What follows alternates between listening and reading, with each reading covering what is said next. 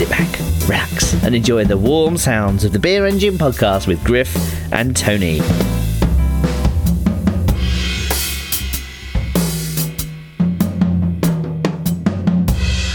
Hey, what's up, everyone?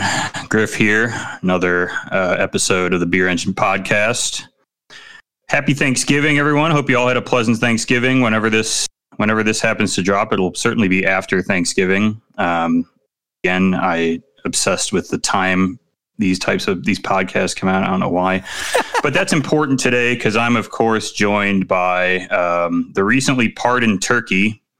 Uh, Donald Trump uh, recently pardoned a couple turkeys, an annual tradition, one of his favorite things to do. So I am, of course, joined by Corn the turkey. Corn, how are you doing? Gobble gobble. Yes, Gobble, very gobble. good. All right, I just, I really just wanted to introduce someone as Corn because Trump pardoned the turkey and then said, "Thank you, Corn," and I will never get over that. It's going to be one of my favorite Trump things for the rest of my life. If I made beer, I would make a cream ale, like a spotted cow style cream ale called Thank You Corn, and it would just be like my flagship beer. It'd be amazing. Look, um, while I don't have a title like a lawyer would have in Australia, like the Right Honourable, um, Sure. I am now spearheading, since being pardoned, Trump's legal defence team. I'm taking over Sidney Powell's role. Um, my IQ is about three, but I think that's Yeah. about three times that of Sidney Powell's. Ma- magistrate corn or whatever they would call they would call you somewhere or whatever that is. No, the uh, the the turkey pardon was very enjoyable to me. I I watched it. I I pretty much never watch Trump do anything. I don't I don't find it compelling most of the time. I think his tweets are funny, um, but him doing anything live is very stupid. But I I got so much joy out of the turkey pardon. It was very funny. I find tremendous joy from watching Trump walk, and this is somebody who cannot walk correctly. Oh yeah, He he has gait that is not good. Yeah. And that whole lean forward thing he does. I think for power is really fascinating. He pokes out his chest, and his ass is like three blocks behind him. It is the best. Yeah, it reminds me when I was in drum corps, they would tell you they would have you do exercises like go you lean very far forward to try to like get balance so you're like 60% on the balls of your feet. It looks like he's permanently on doing the exercise to go like 85% of the way on the front foot. And uh, then when he tries to walk, I'm just waiting for him to stumble over. It's it's not good, but yeah, that's been funny for the last week. The the the legal defense, whatever's been going on with that, it's it's melted down so spectacularly. Can't imagine anyone would have thought that would have happened. It was only painfully obvious. I've got to say, you're getting a very diff- different picture than what I'm getting because I'm watching a lot of Newsmax and One American News. and according to them, everything is going swimmingly. Now, mind you, they look like it's recorded in their basements with virtual backdrops. Um, if you've ever watched those news channels, they have terrible production value. Like I know their opinions are, are crazy and batshit, but their production techniques are just as crazy and just as ghetto as you would imagine. Tim Pool looks polished compared to these people, and this is a guy that's worn the same beanie since Occupy Wall Street when he was a a left grifter before he made the change to becoming a right wing grifter, or as he calls it, a new liberal grifter. Griff, griff, grift when you can grift, right? Grifter's got to grift. Absolutely. Um, yeah, I think Newsmax Newsmax has a vibe, and what's that other one? Epoch Times that are like they're sort of like news outlets if they were produced by Tommy Wiseau. well, especially Um, Epoch if, Times. If anyone knows who that is, yeah, yeah. We're the podcast. If, if a podcast were made by Tommy Wiseau, but you know, at least we're not reporting on real news here. I'm calling you a turkey, and we talk about beer half the time, whatever.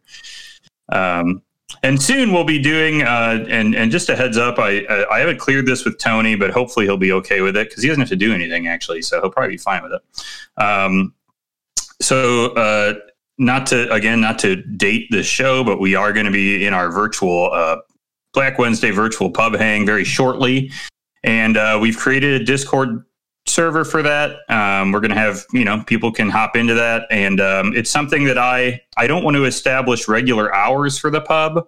but it's something that will probably my vision is that we'll be in there sometimes, or people can hang out in there, sort of a central, you know, chill hang for people who just want to go in and chit chat or they want to come play a game with us. Um, I'm going to start trying to use Instagram stories to tell people sort of more at the moment. Hey, we're going, we're, ju- we're jumping into the pub, or Griff's jumping in the pub, or Tony is, um, and that way it frees us up. For example, Tony, if if uh, our Australian listeners or friends from Australia would like to hop in at times that might be more appropriate for them to be drinking, which here would be like four in the morning. I can't promise I won't be drinking four in the morning, but uh, more than likely we'll be asleep. So um, we're going to have sort of a more regular cadence of being out there. At least that's my goal. So um, if you are interested in hopping into the to the server, uh, like we've been saying, DM us uh, or hit us up at the email. Um, yep, slide into our DMs. We need some more sliding into our DMs. Slide into my DMs. Oh my god, yeah. I don't get enough of that action. Exactly. Yeah. So, uh, Tony, we, we had some listeners reach out, and listeners were reaching out. If they weren't reaching out about the very popular uh, pub hang uh, today, they were reaching out about the Waffle House beer. And the Waffle House beer has become the topic of conversation uh, uh, this last two weeks. Uh, we heard about it from our friend, the grammar fellow, and then we heard it about it from Jay Rome. Um, I don't know if anyone else pointed it out to us. I knew you responded to someone, Tony, about it, but um, I just want to pull up the name. What was the name of the beer? I can't even remember what the what the um, name of the Waffle House beer was. I'm going to pull it up. Was it bacon and kegs? That's right, and it had a it had a nice looking um, Waffle House uh, sort of logo to it. Uh, very cool. Um, I, I don't know. I, I now I I think it's an Atlanta brewery that's making this beer, Tony if I'm not mistaken. Uh, you should know better than me because it's being made in America. Oh, here it is. Yeah, I'm, uh, I'm, I'm, smart enough to actually open this stupid thing. Um, all right. It's Al- Alkeny Brewing um, in Georgia. And yeah, bacon and kegs, red ale, has the unmistakable scent of bacon standing out from the typical medium hop aroma of a red ale. The malty sweetness of the base beer blends perfectly with the salty, savory, and smoky bacon extract. Oh boy. To create a delicious and unique beer. I've got to stop you right there. You turned your nose up at bacon extract, but I would far rather have bacon extract in a beer than real bacon. Because have you ever had a real bacon beer? I'm sure you have they're terrible beers on the most part because they they end up having fat in them. It kills any head retention. They have a weird mouthfeel once they're carbonated. I think bacon bacon extract is the way to go. I think there's some things extracts are better than the real thing, and I think sure. bacon is a perfect example, especially in beer when yeast is involved. We're both thinking about the bacon beer from Rogue, which we've talked about on this show before um, which I believe had real bacon in it, and it did have a slickness to it, and was bad, of course. Um, now, Tony, I don't believe you've ever been to Waffle House. If I had to take a guess, um, I would no, have been surprised I, if you have. I haven't done the Waffle House. Out of those sort of fast ca- casual places, I've done Chili's, I've done Denny's, mm. I've done mm. Applebee's. I haven't done IHOP. Oh, yeah. I haven't done Waffle House. So are there any others that I'm missing? Of course, I've done the more upmarket ones. There was one in Vegas that had huge um, serving sizes. I forget what that was. Uh, like a cheesecake factory type place. Yeah, I've done cheesecake factory. Yeah. Dude, uh, Waffle House is not is somewhere. Um, it's it's not as nice inside as a Denny's. It's more like a uh, it's I don't know how to describe it honestly. It's just it's its own thing. It's it's like a diner counter actually more than anything. And maybe that is nicer than Denny's because Denny's is carpeted and they shouldn't do that. that carpet absorbs years and years of depressing uh, and tears and fucking egg juice. Um, I thought you were going somewhere else with that that juice statement. I thought you were going to talk about some other kind of juice. Well, this isn't an Arby's in in wherever wherever that Arby's was that had the famous somewhere uh, in Texas famous event. Right. Yeah. Um, yeah. So Waffle House is not bacon. I wouldn't even say is one of the five most interesting things to eat at Waffle House. Um, which is amazing that they used bacon as a, just a generic breakfast thing to dump into beer. Bacon isn't even close to the thing that I would think is interesting from Waffle House to put in. Number one, I would say is waffles, uh, just to throw it out there. Um, and I have had beer with waffles in it. Uh, I don't know what it adds. It's just fucking cake stuff, you know, it's Yeah. pancake batter, right? Dumped in a waffle iron. So It's no different to a, a beer with bread in it. It's kind of traditional. It's there's Sure. nothing wild out there. The other ingredient that? that making a making a kvass with rye waffles or something. Yeah, but haven't you had English beer that's had bread in it? There's tons of bread ales out in Australia. There was one Mm-hmm. that even made it to essentially our Binny's Dan Murphy's called Loafer. It was a Yeah. terrible pale ale, but there was nothing unique about it. Bread was just another form of carbohydrate that the yeast could then convert Yeah. into sugar. But the other ingredient when Waffle House comes to mind is maple syrup. Maple syrup beer would have come Yep, before syrup. bacon. Um, the beer sure. that I'm going to consume, I think, during the um, the live get together at the Or pub yeah. is Mr. Banks Waffle House, which is a blueberry coffee ale. I think is more appropriate Perfect, than, yeah. than than bacon that Waffle House are producing. The other the other thing Waffle House is famous for is is hash browns, and um, you know I I'm not as up to speed. I I actually believe there are traditional beers with like potato components in them. Uh, I doubt that this was ever. Gonna, I mean, Waffle House is not interested in making some like old world ass potato beer or something. So I'm not saying that, but if you now, and I'm not sure that's a good idea for something to make a beer, but at least if you made a gimmick beer about Waffle House and you called it scattered, smothered, and covered and topped or whatever it is, when you order the hat, because you order the hash browns at Waffle House and they have all these this big list of descriptions, right? That will say like, okay, scattered means it's this, and topped means it has mushrooms, and this means it has green onions mixed in or something like that.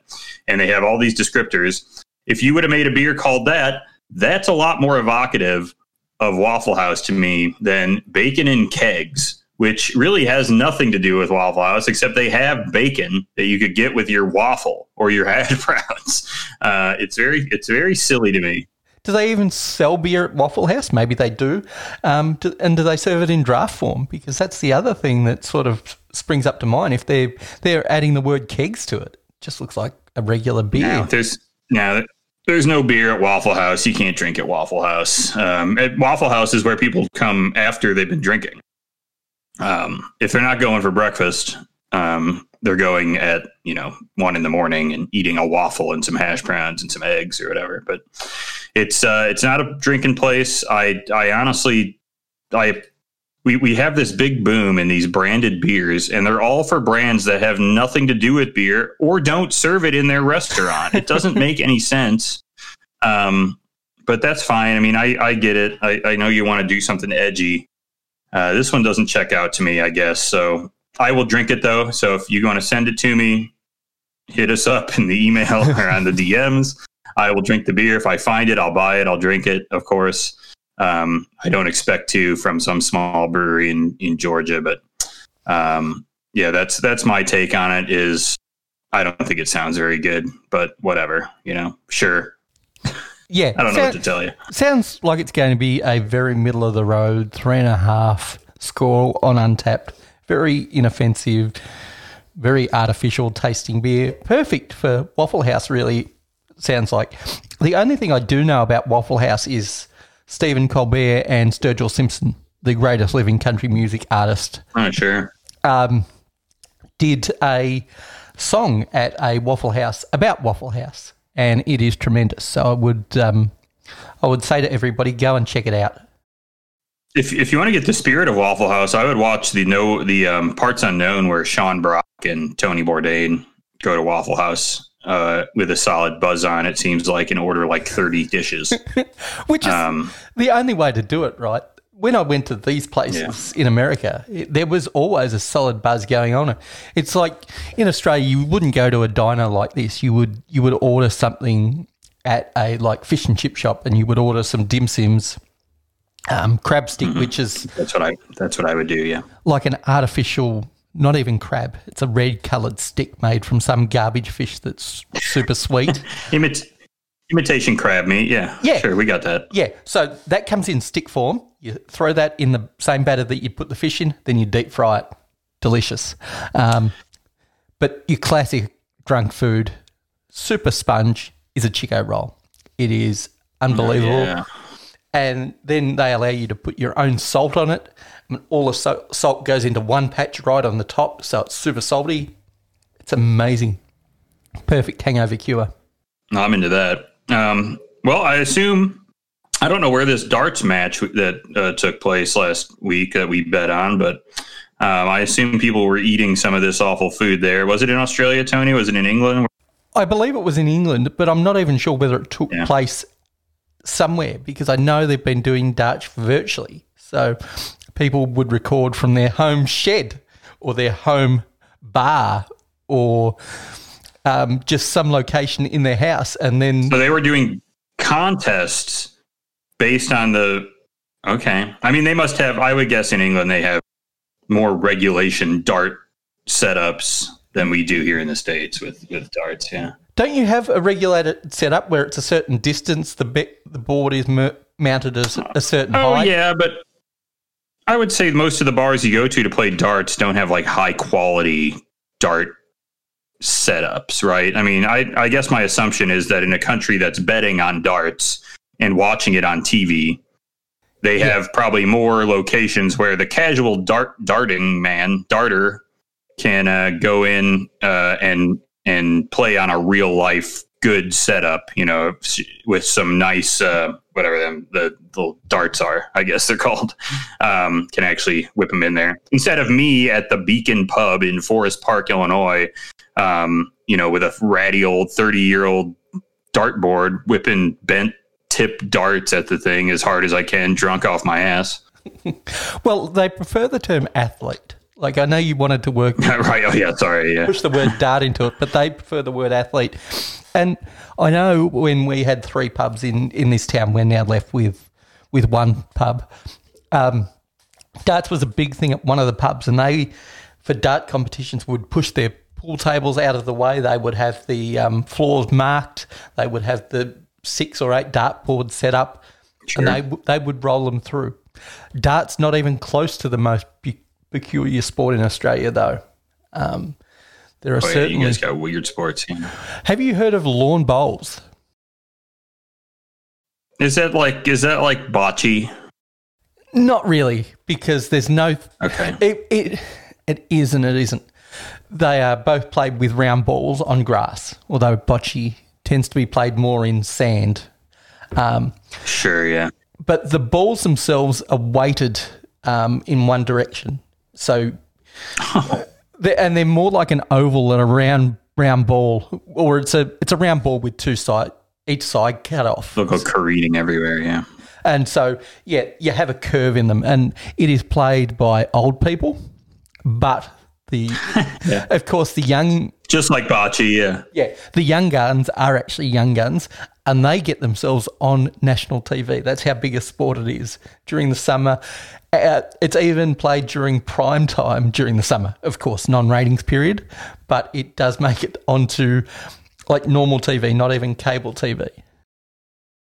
Well, we'll have to we'll have to get in on that when we can start betting that again. But uh, Tony, do you want to give us a recap of how Brian and I and your darts bet went last week? Um, I I was hoping I'd be awash in riches considering all the stout I've been buying this week. So, why don't you give me give me the give me the lowdown on that? Of course, we it was a three-team parlay, and you Oh, yeah. had you had first choice, I believe, and it was a match between Ian Yes. White and James Wade. Do you remember who you took in that? Of course, you did a lot of research in this. I feel like Ian White was my choice, right? That that is correct. I'm amazed. I know it was a fifty percent shot, but I didn't think you had a chance at that. He was a two dollars Ian just is a better better name. Yeah. Okay, better than th- James or Ian. They're both terrible names. Like Well, James. Ian is not a name we have as much here in the states, right? It's a less familiar name. Yeah. lots of James, Yeah. Ians. Yeah, if you're going to have James, like have it as your second name on a Facebook profile. Everybody knows that. Uh, yep, that's correct. Um, so you had Ian White, and Brian then had the choice between Simon Whitlock and Adam Hunt, and he took Adam Hunt. I actually went to school with an Adam Hunt. Definitely not the same guy. Um, And for my choice, I had the choice between Dave Chisnall and Jose De Sousa. Oh, Jose, yeah, our guy. Yep. Yeah. So it should be known that one of the three leagues panned out, and that was the last league. And if you're going to go down in parlay, you might as well go down on the first two leagues because you two suckers knew nothing about darts or about how to bet. No. You took the outsiders, you lost. Of course, it was the foreigner who came in for the win. So Jose at $1.77, almost even money, would have been $1.92 to be even money. But Jose De Sousa came Yeah. in for the win, and you two let me down. I have no idea of the results. Yeah, no, I was gonna say it was like who did how bad were guys? Did our guys get totally smashed? Was it me making the you know me betting a long shot and then you know Manchester City beating them six to nothing or whatever, or was it was it uh, was it at least like you know in the ballpark of in a, in a reasonable expectation that they could have won at the end of the match or whatever? I'm just looking that up. Oh, whatever. I mean, I we don't have to uh, watch a full video of it, but and how do we know that these these we aren't getting screwed either? You know, I mean, if they're just doing this in their home pub, are we getting? uh Do we got we got home, we got you know home magic going on here or some? Yeah, um, we could have looked up the results, but let's be honest. We were only betting to win, and Brian let us down worse. Brian, we're going to blame Brian for this loss in this parlay. He gave us no hope, even That's though he was the second leg. Um, because Brian's involved, we would have lost. I've been involved with many a parlay with him, and very rarely did we come off even having a shot in the third leg. I've pretty much. I think I've. I I think if the two of us are betting parlays, both lost every single time. Now that said, does that? One could argue that that has more to do with betting parlays than it does with betting with Brian, but we'll go ahead and just say it's Brian's fault. That's right. I think that's right. Um, yeah, well, I could have used that money because uh, Tony, I've been I've been throwing money away this week. It's been pretty bad. Um, I don't know what what we won with that bet. We were going to win like what thirty bucks or something, probably on a five dollar parlay. Yeah, of, of my of my personal money, I think we were up to win fifty three dollars total, plus the five Wasn't gonna back. that ain't gonna cut it for me. that ain't gonna cut it for me, Tony. We're in trouble here. So That would have covered a single stout, right? Yeah, I think so. yeah, would have gotten one of them. Um, so a couple weeks ago, we talked about um, how I acquired uh, Benthic and um, the the half acre stout. Went and picked that up. We didn't talk about it last week, but I did share a picture on Instagram. Probably the nicest packaging that I've ever gotten with stout. Um, it was it came in its own. I don't really show this. It came in its own like logoed box. The the kit did the package came in a logo like um, square sort of corrugated box with a custom design on it. Um, and then inside was the four pack of the original Benthic, the barrel aged with coconut and coffee, and then three separate boxes for each of the other two packs. So a two pack of vanilla, a two pack of um, the uh, extra double, and a two pack uh, mixed two pack of like the cherry brandy and the old Ben or whatever.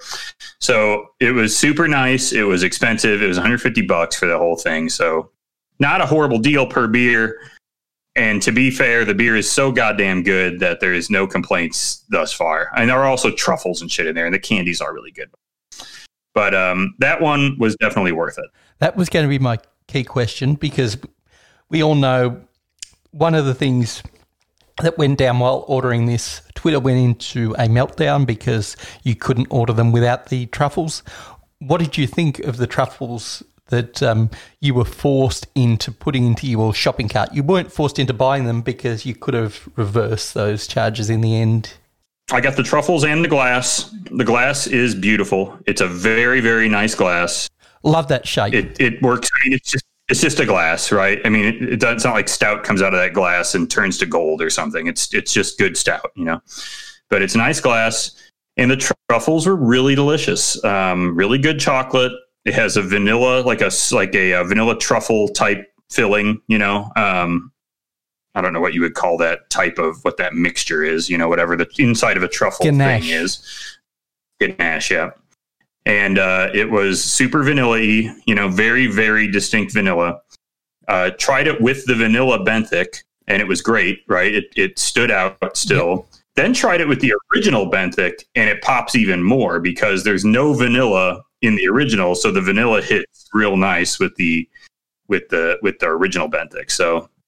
Um, and you get five of them, and it's a nice, it's nice, it's a nice uh, chocolate place that made them. So, Now, give people a rundown of what benthic is for people that are unfamiliar with it, because it's not just your regular um, imperial stout, is it? No. it's always got Yeah, coffee in it and always got vanilla. always a it's always coffee and always coconut um so Oh, every benthic has a epic shitload oh yeah you know i was on so i would have spent $200 for it i don't care um but yeah i was all over this uh, it's all everything has coconut in it the extra double has three times the coconut and two times the coffee um, the vanilla has all that stuff plus vanilla the old ben is like a multiple year not I don't want to say gueuze style, but it sort of is, right? It's like a three year blend of of the three vintages. And then there's the cherry brandy one, which I've heard is fire, and that was the one I was the most skeptical of, but uh, I'm excited to get at that. Wouldn't you call it more like a? I know we're stealing from wine, but like a hermitage blend where you you're blending different vintages because like gueuze is its own thing. You you're really blending Right. different sournesses rather than Yeah, right. yeah, Yeah. rather than different ages. I know we're stealing from somewhere else, but yeah, uh, I'm It's, really it's more like that, yeah. really interested to see whether you saved a chocolate to go with that brandy or have you eaten all the chocolate because I, I really think the chocolate No. would have gone nicely with with the brandy version We've got we've got two left, so uh, those those are probably going to go with brandy one because extra double doesn't is not going to need any is not going to stand up to anything other than itself. And the, I don't think the old Ben will either. It's going to be too hot. It's going to be a lot of bourbon. Um, not too hot for me to drink. Too hot to to have chocolate impart anything to it. So um, yeah, I think the cherry brandy is the winner for the for the final round of uh, of truffles. Um, so I bought all that stout, Tony. It's great. I love it.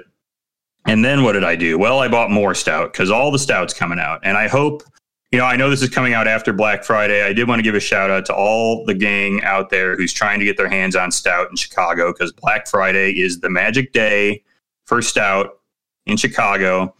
And it's also a day where I will never wait in line for beer. I'll never do it. This year is a year where you do not have to wait in line for beer. You just don't. It doesn't have to happen anymore. Um, everyone, nobody's doing it because it's not safe. So they're all doing raffles. We're doing lotteries. We're doing all this shit to get our hands on Bourbon County Stout. Yes, of course. Um, so we ran down all the Bourbon County Stout, right, Tony? We ran down the list a, a few weeks ago. and how ridiculous the um the variants were there was some like the original goose island delicious it's not so much that the variants themselves were ridiculous they were all sort of in the ballpark but their pricing on those models was just Pricing, yep. Yeah, they they gouged on There's a- anything that wasn't like vanilla, not vanilla, but but mum and pop Goose Island Bourbon County Right. Stout, any variant, they they were gouging the hell out of you.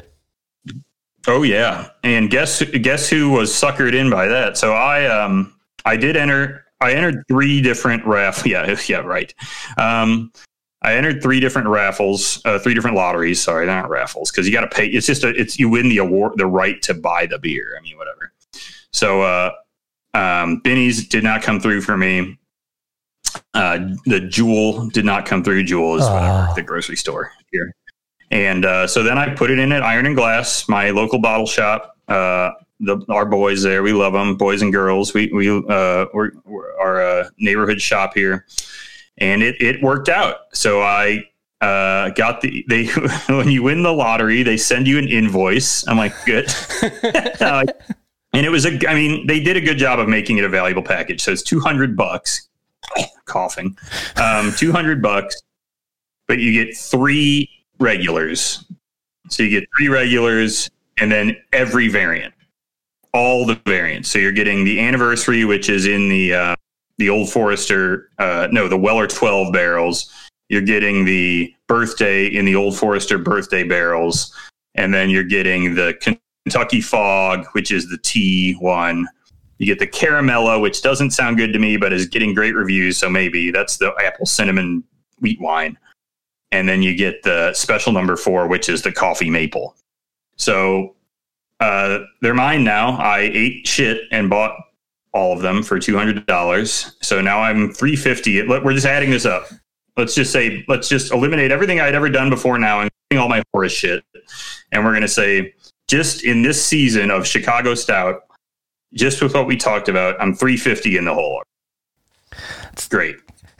that doesn't sound too bad to me. Of, of course, um, you've got to remember that I pay forty dollars for a single bottle of Goose Island vanilla, like plain standard variant Goose Island Bourbon County Stout is forty bucks for me. Not even vanilla, just regular. Yeah, Yeah, yeah just regular, not even vanilla. I keep using that term, forgetting that they do have a vanilla even variant. vanilla is in. Oh yeah, it's tough. Yeah, right. Yeah, Um, and that's another. $6 But wait, there's more. Of course, Oh, there's wait. more. You can never have too much stout. Well, we'll find out. Actually, it's probably true. But so I get it. I get a note. I'm I'm out. I don't know what I was doing. I was I was because I was I was driving around picking up Revolution. We're not even going to include that right now. The Revolution is just its own thing. And I was buying barley wine. Just to be clear, it was not stout. Um, so uh, get a text from our buddy. He's down at Destihl in Normal, uh, which does a big stout release every year. I had not prepaid for anything, any of this stuff. Uh, I think their beers are very good. They all, they always make a great. Uh, they won FoBAB with this beer. It's called Dosvidanya, um, which I think means what's that mean? Thank you, goodbye. One of them in, Goodbye, in. Russian. Goodbye, yeah Yeah. and uh, it's a great beer. And he's like, "Hey, I can get you all six variants." I'm like, "Yeah, okay, I guess." So he got me one can of all six variants of Dosvidanya, and that's like original rye, vanilla bourbon, orange chocolate, Mexican chocolate, and then like a barley wine stout blend. No, That was eighty bucks. no yeah. um, coconut version. Sounds perfect. I know. I was I was I was version. fucking scouring scouring the ingredient list looking for coconut and didn't find it. I know. Depressing. But with all these goddamn beers being made from coconut, I wouldn't be surprised if there's a shortage of coconut on the planet, uh, all things considered. But so there's 80 bucks right there. Toss that in the trash. You know, so I got those beers today. It's fine. I'll drink them. Um, and then the last, I'm not going to include burial in this because that's just bill I pay now, pretty much for whatever burial sends me. That's not special release shit. The only other special release thing I got, and that'll get me to what's that got me at? I'm at 430. So uh, the other day I, we get another half drop from other half in Brooklyn at Iron and Glass. And there was a coconut barrel aged stout, of course, in there. So that gets me to 460. After getting that, and uh, I think that we can call it for the Thanksgiving season right there, unless a new stout comes out tomorrow or something. Uh, oh no, sorry, one more. I had another twenty-five dollar ra- uh, lottery come through from Moore Brewing, uh, which is just a standard barrel aged stout. That was twenty-five bucks, so that gets me to four eighty-five. So there you go, four hundred eighty-five bucks on stout. Uh, just shitted down the drain. I love it. Not shitted down the drain. Like if you had like a meth habit or a crack habit or a cocaine habit, or you Oh boy.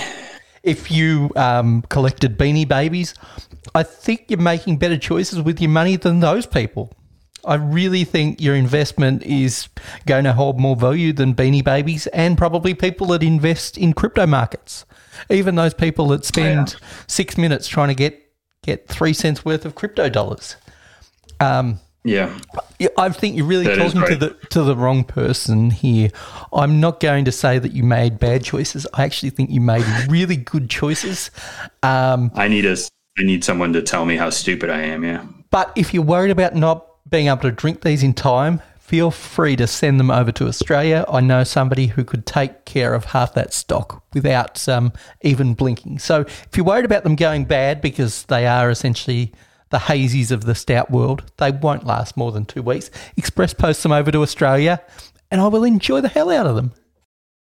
Tony, I should I should investigate it before we leave for our winter out of town because um uh I could definitely unload one of those regular BCSs and a and a Dosvidanya. I think you'd like Dosvidanya. I think you'd really enjoy it. It's it's more it's less pastry. It's more um, straightforward, barrel aged classic stout. Yeah, their their rye is so good, and the bourbon's great too. And the bourbon sits around on shelves here for months and months, which is nuts to me because it's it's it's right in it's right in line with with uh, at least D Star and BCS. If you know, it's not it's not twenty percent worse than those, of course. You know, so it's very tasty beer. But uh, yeah, if I can, if I could, if I could figure out the rules for shipping something to Australia, or and figure out how to break them uh, safely without getting arrested, I. Yeah, I'm not. I'm, not sure whether um, al- alcohol importation in such small amounts is is frowned upon. I'm not sure. So. Um, yeah, yeast samples is what we call them when you when you yes, ship them here. It is. Um, Which is normal, a normal thing to write on your thing, yeah. Look, I understand your stout addiction. I get it, don't get me wrong. But I also, much like your burial addiction, have an addiction to Deeds Brewing in Australia. Now, they've got a mix pack of 16 cans coming out, 140 bucks Australian. And got some very interesting beers in it. Um, for Daydreaming of Summer, which I think is a single hop hazy. No, I'm not even sure. Um, yeah. A Hold the Cream, yeah. which of, of, course is a hazy again. It's I think it's an oat cream hazy. Uh, the new Milk Bar release, Milk Bar always good, blueberry and raspberry, which sounds delicious.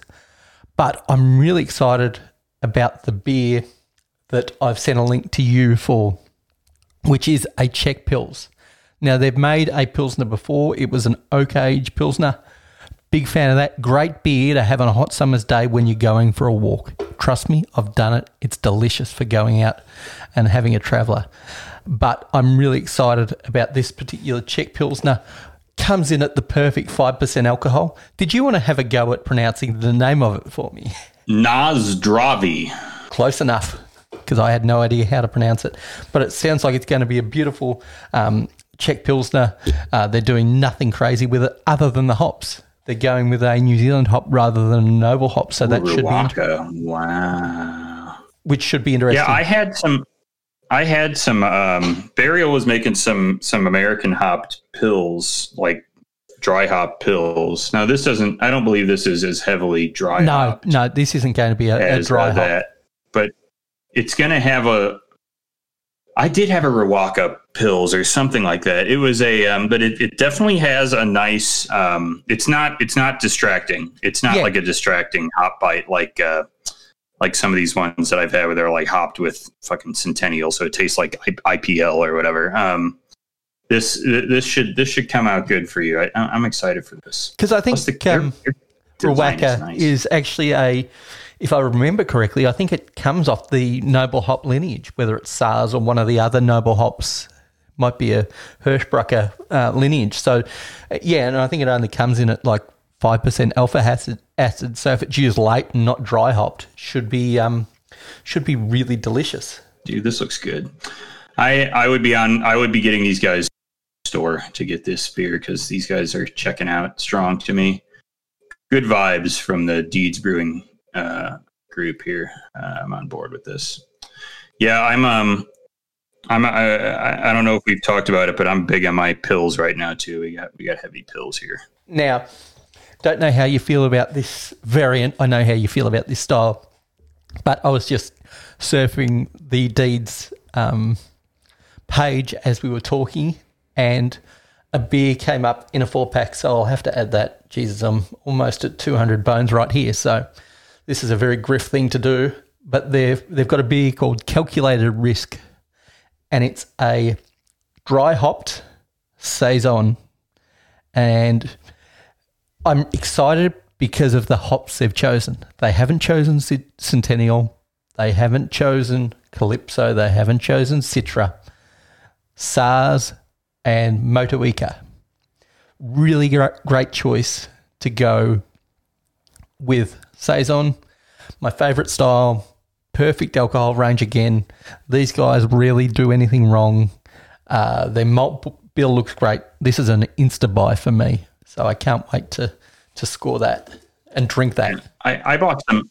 I got some dry hop saison from Logsdon Artisan Ales here in uh, they're in uh, Bend, Oregon, um, and that was excellent. So I, I think you're. I mean, we we both know we like dry hop saison. I'm drinking Tank Seven and all that shit for years. Oh, so, of course, Tank Seven's um, dry hopped. I'd forgotten that that was Yeah, dry no, hopped. I think uh, I think you're going in safe a safe zone here. Uh, that this will be on 16 ounces of it. It's going to drink easy. I mean, I know 6.2 percent, and it's not strong for beer here. No, not But strong you know, for a a couple of these, couple, couple of these could catch up with you for sure. Um, but yeah, that sounds delicious to me. Sounds like it'd be good for the food. Honestly, It I does, always yeah. say that about about saison, but there's a Pavlova IPA here. I reckon it'd go well with a Bunnings snag because you're familiar with what a oh, snag is, Oh, yeah. of course. Me being Australian, which is a Of course, yeah. like it's a slice of Wonder White. Essentially, it has to be a commercial bread that you would get at a supermarket white slice. It has to mm-hmm. be like a supermarket or butcher's sausage, nothing crazy, no, no spice to it, no fancy variety. It just has to be 100% beef. And the key thing about a sausage is they should be able to be cooked by anybody and they're great for raising money. So Bunnings, which is like our local Home Depot, they allow oh, people sure. to sell sausages in a barbecue on a barbecue that they supply and people can line up and and buy these sausages for charity. And there was a big controversy over where the onions go because that is the key thing for a snag in bread. Where does the onion go? And traditionally in Australia, it has always gone on top, and then your tomato ketchup goes on top of that. Perfect bite. Sure, you'll agree. Perfect for a dry hop saison. And for some reason, I'm Yes. saying saison really weird today, but deal with it, people. Um, but there was, for a brief time, a directive that came out from Bunnings Corporate that if you were going to sell these sausages on Bunnings land, that the onion had to go under the sausage for some litigious reason that they thought they were going to get sued. And this created a great roar, a great uproar in Victoria. And so the Premier, which is our essentially governor, weighed in on the situation and actually um, sort of encouraged the legal department of Bunnings to change their directive and put the onions on top. And actually, as we've had our mask rules outside um, changed, he actually made mention of the Bunning, Bunnings sausage and where the onion should go. And if you're going to wait in line because you can't social distance, he recommends wearing a mask. So that shows you how important a Bunnings sausage is for Australia and the perfect match, I think, for a, um, a farmhouse beer. I really think they go hand in hand. the the news the news there is different. You guys are arguing about kind of like uh, dead people, wah, wah, wah. big babies here, or whatever. I don't know. Well, we're a couple of days off um, eradicating the virus under World Health Organization standards um, in the state of Victoria Wow. Because we've got 27 days straight with no cases and with enough testing to validate that figure. We're not there yet. Gotta say, I'm uh, we're we're like like I've always said, we're vaccine or bust, and I think I am now too. Um, not that I'm going out, not meaning that, but I, I've pretty much my empathy level has dropped uh, severely. I mean, I would I would suspect the next two weeks will be the worst two weeks uh, in the entire time of the virus. But um, I don't I don't know what to tell people. I don't know what to tell people anymore about uh, about this. You know, whatever. It's I I'm just gonna be in the house. I guess you know what I mean. Like that's just just been our our motto since we hell since we started this podcast is we're just I'm just in the house. That's fine. Uh, no need no need to do anything else. Um, all right, Tony. Uh, we're talking a lot about stout. Uh, we've been I'm I'm I'm spending a lot of money on stout. You're probably not there yet, but I bet BCS lands its way out there, and you're going to be dropping a few few bones on on BCS. Well, I have been searching. Um, I'm thinking in a in a post COVID world or a well, COVID's still going on. I'm not sure whether it's being imported this year into Australia, so might just have to deal with the Australian stouts that I've got hold of and just have to drink dry hop saison. Well. See, I would suspect it will get exported because I think there's more. I think these places have more beer on hand because they're not they're kegging less. I would think they're trying to spread this beer across the damn world right now because they don't have they're not they're kegging a, a third of what they would have kegged of BCS. Oh, I completely understand presume. that, but you've got to take into account the um, added costs this year with um, getting it through Australian ports. Everything's a little bit more costly. Oh yeah. Hmm. Oh yeah, because yeah, you gotta you know, pay people. yep, and you've got to do contactless transfers and stuff like that. We don't.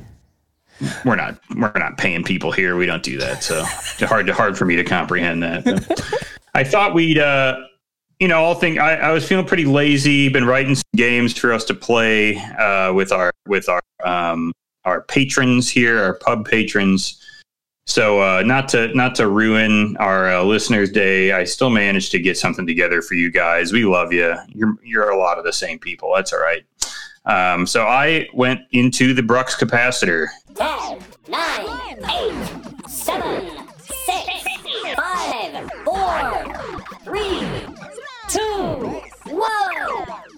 Uh, a very deep cut joke I've realized uh, that just is named after a very specific yeast strain Really? and a and a yeah. I think all our, our beer nerds would be um, familiar with with Brux. I'm not sure whether they'd be familiar Brux, around yeah. around the um, controversy around They don't know what um, Brux, Yeah.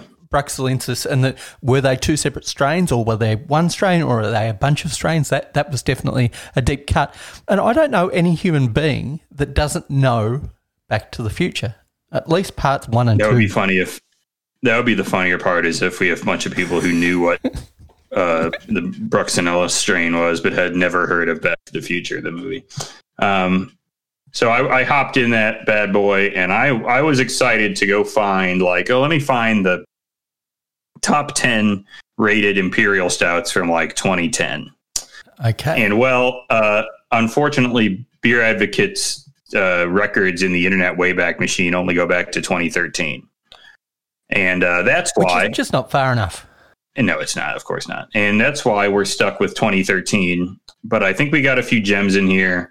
I think maybe even a couple of these beers might still be rated high if they were around today, or if they say have different names today. But I don't think there's many of them and it's a little bit of a blast from the past still, even seven years.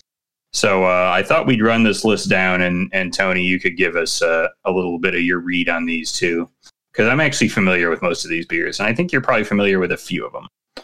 I'd say Um, out of all the car- categories of beer that we have, stout is perhaps the um, most exportable beer, at least on the higher Yeah. end. I'm more likely to, For to sure. see something like um, Bourbon County or even Velvet Merkin if you want to. Anything like high alcohol, That's a good beer.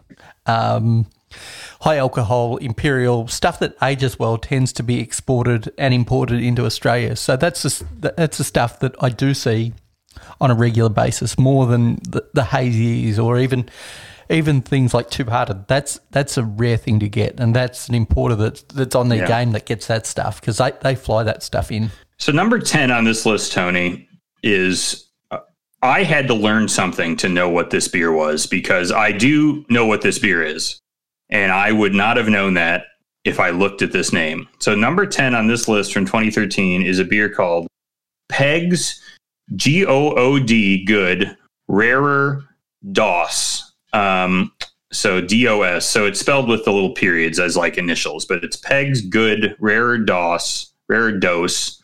Rare dose, yep. It is from Peg's Cantina and Brew Pub. Tony, do you have any idea what this is? Is this like a alchemist beer? Is that the original name of their their brew pub? You're, you're, you're, it's not alchemist, but you're in the ballpark of what this.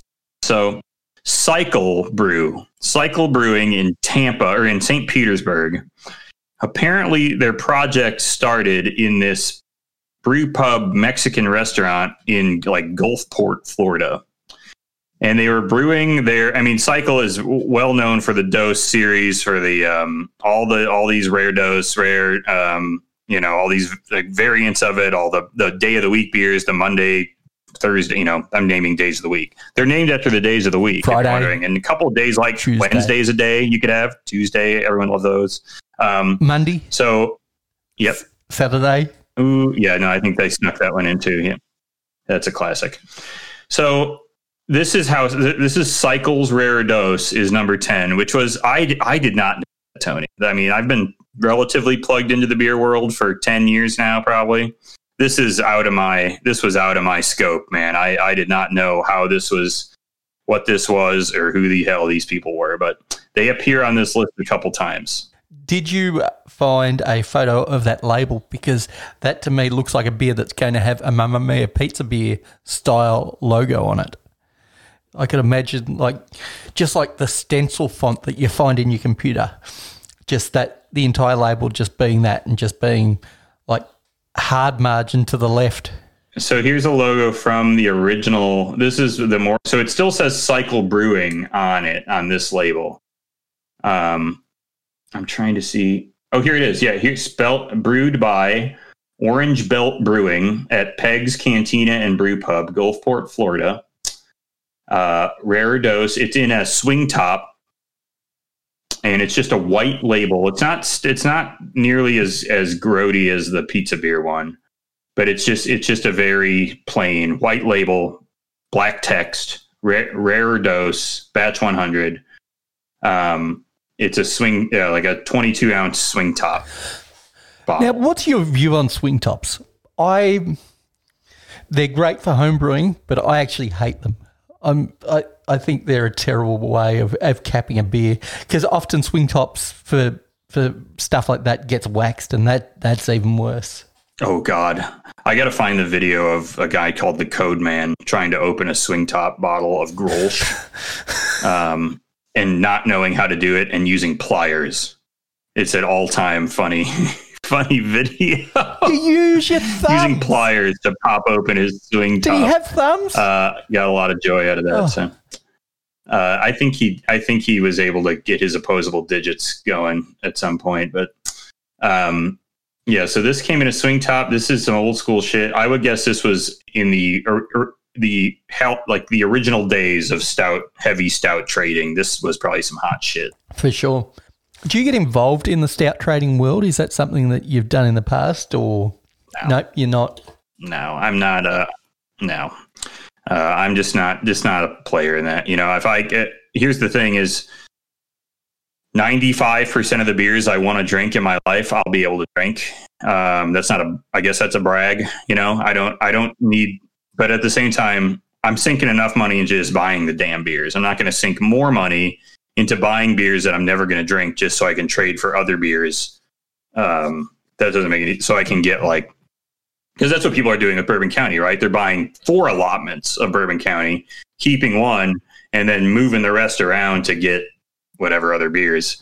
Uh, nah, you know, unless I can trade money for beer, you know, maybe with a with a friend, I'll in person, I'll be like, you know what, I'll give you a uh, I a, a buddy the other day, I, I gave him some money and a and a maple deeth for a four pack of Rye and I perfect, Good deal. you know Both people win.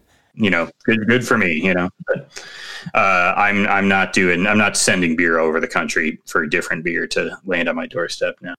But I would guess that cycle beers are actually one of the more popular trade bait even today. So this makes sense. So number nine, Tony. Number nine is a beer that almost certainly will not ever appear on this list again. It is called the Abyss from Deschutes, uh, which uh, we had, we had talked about a little bit before we recorded.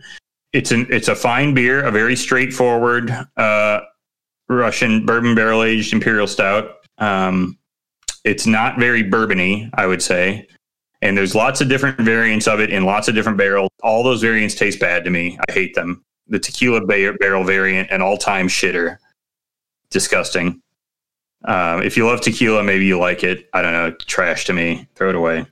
Um, but that's that's the abyss number nine. No way in hell this appears on the list now. No, I, I think um, Deschutes were perhaps the uh, hottest brewery from that period of time. If I remember back to my travels in America around that time, Oh yeah, they were absolutely on fire.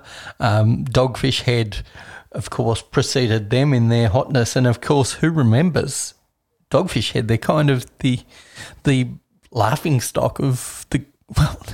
That's that's perhaps unfair, but they are. That's uh, maybe a little bit har- far Yeah. harsh, but um, they're owned by Sam Adams now, so that's. Oh, really? that. That makes complete sense. Yeah. yeah. Yeah. yeah. Yeah. I- Hey, s- a ninety minute IPA is good. I- I'll stand. I'll stand ninety minute IPA. It's it's very good. Still good. There you go. I, I wouldn't have Uh, thought it would have stood up today, being sort of that very old school hopping Oh, yeah. regime. Although they were one of the first ones to push their hops towards the end, I suppose. It's it's good. It's harsh, but it, I like it. Um, all right, number eight. This one might be peeking around on the list. I doubt it's on the ten still, but it's barrel aged Abraxas. Uh, Abraxas, Tony, if you're not familiar with it, is a cinnamon chili chocolate stout by Perennial. It's very good. Um, I've had it pretty much every year it's ever come out. Not barrel aged, just the original. Barrel aged is very hard to get. Um, easier to get now than it was, but um, it's uh, it's still not easy. So barrel aged Abraxas makes sense to me at number eight. I would guess it's maybe more like fifteen to twenty these days, but uh, it's probably still up there in, in some of the higher rated beers. That, yeah. That's surprising that it would still rate that high. Um, when you were talking about it, it sounds like it, it's going to be delicious, but there's there's been so many new big imperial stouts, barrel aged stouts that have that have gone on the market. Some that have come and gone, but some that have stuck around. I'm surprised that it, it would still be in that top twenty five. Yeah, it's. I think it's still got. I think it's still got some pull. This next, these next couple, I'm not sure so much. Um, so Hunahpu's is number seven, but it's the apple brandy barrel variant. I think apple brandy barrels are popular. I'm not sure about this beer. Okay, because didn't we speak a few weeks ago about Hunahpu's and and their beer? We did, yeah. Yeah, so Cigar City has, I don't know, it just feels like it's less cool than it was. you know what I mean? They're, they're in that same area as Cycle. Uh, they're probably getting killed by Cycle on Stout. I think Hunahpu's is, it's, it's a beer just almost exactly like Abraxas, frankly, um, in style. And it's very nice. It's very tasty. Um, I don't think it's as popular as Abraxas now. I don't think it has that, uh, you know, for lack of a better term, thickness, uh, pastriness uh, that maybe even Abraxas still has compared to Hunahpu's. Um, doesn't mean it's not good. I just don't think it's carrying the same weight in 2020 that it was in 2013. Now, the Apple Brandy Barrel, I'm interested in. I've had a mixed bag of success with beers and apple brandy barrels. Some people freaking love them every time they're getting apple brandy noir and apple brandy Hunahpu's or so on and so forth. Uh, apple flavor sometimes to me in stout, it gives me that uneasy off, flavor feeling. I've, we've talked about I, that. th- I think we so- have, but I, I'm completely in agreement with you. And it, when you're spending that much money, you don't want to be uneasy in in how you're going about that. So Yeah. Um, six is uh, uh, Founders KBS, Founders Kentucky Breakfast Stout. Actually, if I if we leave the um, you know racism out of it with Founders, which you can't, but if I had to talk purely on the merits of the beer, of course you can't do that. But if I had to, and I will, uh, KBS is the better of the variants to me between CBS and KBS more clear barrel flavor, more clear coffee flavor. I like it. It's more evident what it's supposed to be doing. Um, it's my preferred variant of the two. is it something where you can separate the asshole from the from the product? Like we have that in a lot of worlds, the art world, the acting world, the music Louis, world. Louis C.K. Uh, I'm not sure if you can do that when. I think when it reaches the point of uh, it's doing damage to others, um, I think that's where you cross the line. If you're just if you're interact, if Chevy Chase, for example, right? Yep. Chevy Chase maybe is just he's mean. Maybe that does do damage. I guess that's fine, but I guess it's not illegal in, inflicting illegal harm on other people or irreparable harm on other people. I think just being a dickhead. So you're kind of just like whatever. He's a dickhead, and you sort of just keep him at arm's length. You know. Personally, so you can laugh at the jokes. I think when you reach the, especially in the world of labor, is even worse. Now, Louis C.K. was doing. I think you. I think that's, and I think he's he's just dived right into it too. So how? I mean, the more he jumps into and bathes in the shittiness, it becomes less and less possible to like what he was ever Yeah. doing. So that's one bad example. But I think with breweries where they employ people and people count on them for their livelihood, I think it gets really hard to say, like, well, I don't like how founders behaved, but man, do I like the beer.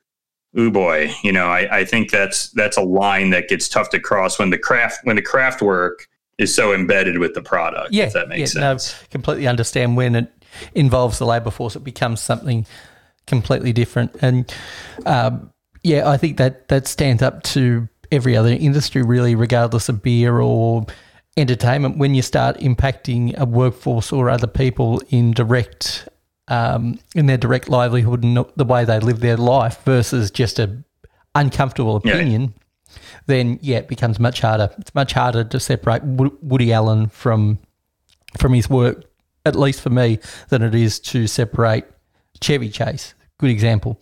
Com- or James like Corden, that. Ellen DeGeneres. They may be assholes, but Ellen DeGeneres kind of a different case there. Uh, Ellen, I can't tell. Yeah, I realised when I said it. that's one I was I was so I was so disengaged with Ellen, anyways. I didn't give a shit about. I think that was her problem. you know I, I liked her t- I liked her TV show twenty years ago. I thought that was kind of I thought she was a funny comic. You know I don't know. Yeah, but I thought Louis C.K. was a funny comic. Turns out he's a fucking scumbag of a human being. Can tell him a Yeah. joke. creep weird weirdo um all right number five these guys are not weirdos they're just corporate it's uh, bourbon county brand coffee stout Delicious. uh, this one I, I i would suspect it's still rated really high tony people still fight all over bourbon county stout so um, now there isn't a coffee. I mean, coffee this year is special number four or whatever, but I would guess that there's a coffee variant of BCS sniffing the top ten every year forever. Now, pretty for much. Your coconut is my coffee. I'm like a coffee nut job. Yeah. Like any coffee beer I see, I'm going to try it. The good ones, I'm going to try and buy a bunch of. So that to me is my coconut world, and really, really love um, all coconut, uh, all coffee stouts. I've never had the Bourbon County coffee variant, but sounds really delicious. And that to me, I could see why it's a perennial still um, seven or eight years later. I, I can understand why it'd be still in that list. Well, speaking of coconut, guess what's next? AleSmith, Speedway Stout, Vanilla and Coconut. Tony, I never got to have this beer, and it sounds so good. And I don't think they make this variant No. specifically anymore. They make all kinds of variants of Speedway Stout. I doubt any Speedway Stouts are anywhere near the top 10 anymore. I like really? Speedway Stout. It's coffee stout. I love their stouts. We, Yep. Well, I'm sure it's the same in America. Yeah. Oh, no, I do like it. No, I think I, I love it. yeah, it's delicious, and and I would guess it's nowhere near the top ten anymore. Um, no barrel. Uh, the variants are very spread out. Um, it's not nearly as sweet as other stout, but vanilla coconut speedway stout sounds so good to me. Oh, I want it really bad. It's a that's so good. You can get in a can now, which sounds awesome to me. You used to have to buy it in a, I know, a, yeah. a bomber. Like it's about the same size, but you know, I'm a fan of a can, even for a, a beer that's going to or can take some age, can take six months, 12 months.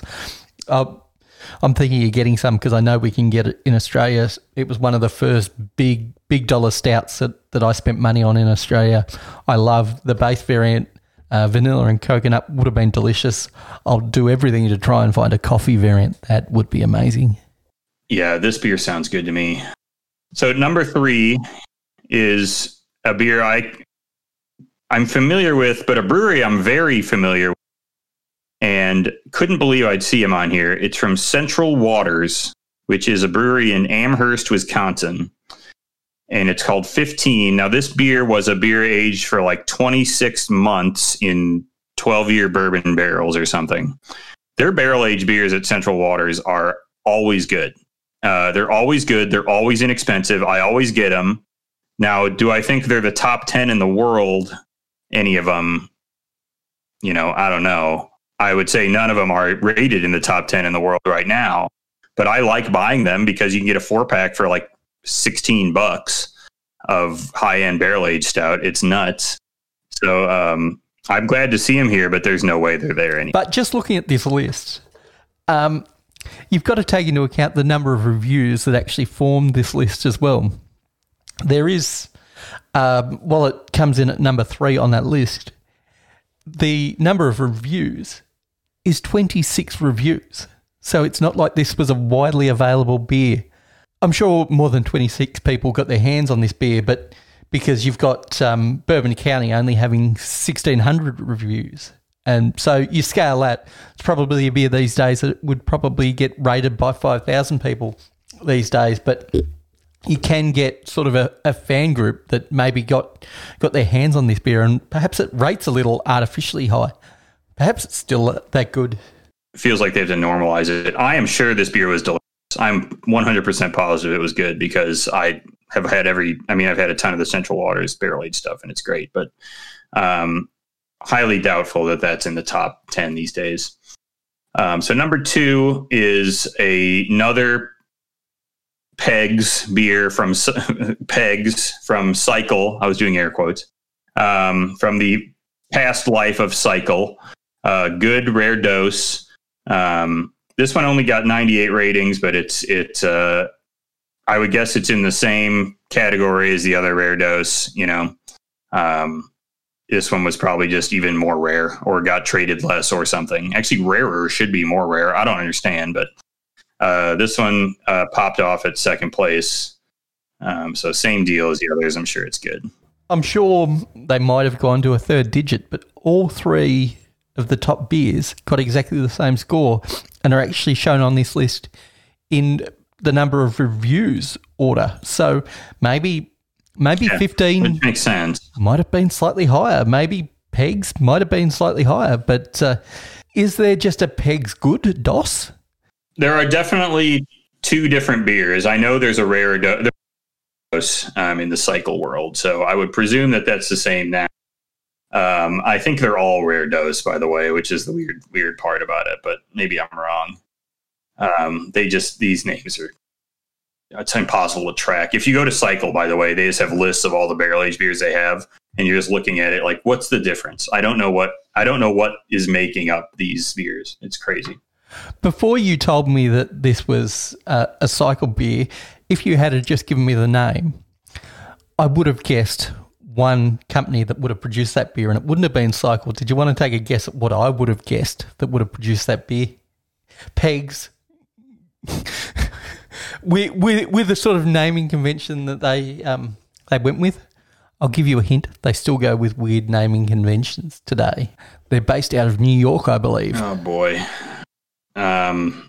Oh, like a other half or um. Evil Twin. Oh, evil twin. Yeah, that I could believe that. Yeah, there's a weird to it that it, you don't know what it means. You know. Yeah, I could imagine them having a pirate on the label and being like a peg leg kind of. There you go. Yeah, I believe that. Yeah, I'm sure they've made a beer together. Cycle and other half or other half. Sorry, evil twin. I'll have to look that up. All right, number one. Uh, the least favorite of my uh, the breakfast stouts to me is uh, its founders CBS. That was number one in 2013, which makes sense to me because it was a beer that everybody was like beating each other up to try and get. It was like always a you know a hundred bottle release or 500 bottle release or something.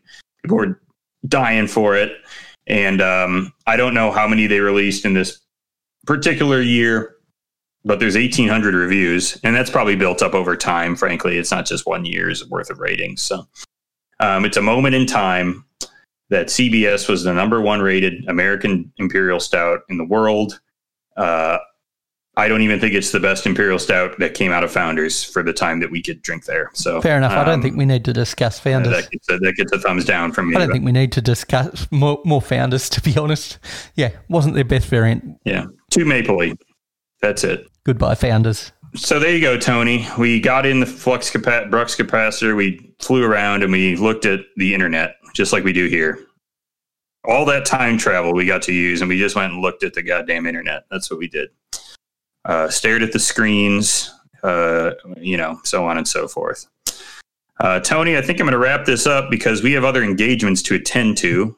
Of course, uh, me, uh, I have to go have surgery on my uh, penis, so I have to go. Oh. But um, Well, I hope the penis reduction goes well. it- yeah, yeah, that's right. I have to. It's it's. it's I can't handle this damn thing. Um. So, uh, gang, if you would like to email us, please do that. We'll talk about it on the air, beerengineshow at gmail.com. Find us on Instagram, Beer Engine Pod. I'm I made my first Instagram story today. Oh my god, it's amazing. It was so Um, so you can maybe see that once in a while. Oh, of course. It's like I said, we're the Tommy Wiseau of podcasts here. Um, uh, what else can you do? You can find us on Twitter, Beer Engine Pod on Twitter. Uh, check us out on Untappd. I am Griff AD. Tony is St. Maz. See what beers we're drinking. They're always good. You're going to want them. Be jealous. Haha. Uh, now I'm going to be drinking $450 worth of stout. So take that. Tony, any final uh, pieces of advice for our uh, listeners out there? Um, I I just want to know: Are we getting food served to us in the virtual pub tonight? Is there any sort of like bar food going on? What would you recommend off? I would do the Homer Simpson thing and just start pushing tab on your computer and hope something fly out at you. But uh, I'm not sure. I'm not sure if I can. Uh, this maybe maybe we'll do a special one time where we'll all we'll all DoorDash something to our houses or whatever Postmates whatever thing you have there in Australia, and we'll all eat uh, fish and chips or something. So Well, I'm I'm hitting I'm hitting the tab key, and I'm, all I've got is a Mountain Dew in my hand. I don't think it's really worked. No tab cola. even and tab is and tab is uh canceled now so or whatever you can't get tab anymore so it's too bad you haven't been able to get tab in Australia since 1988. Oh my God. Well, you guys are ahead of us. All right. You guys have a good week. See you next week. Later, y'all.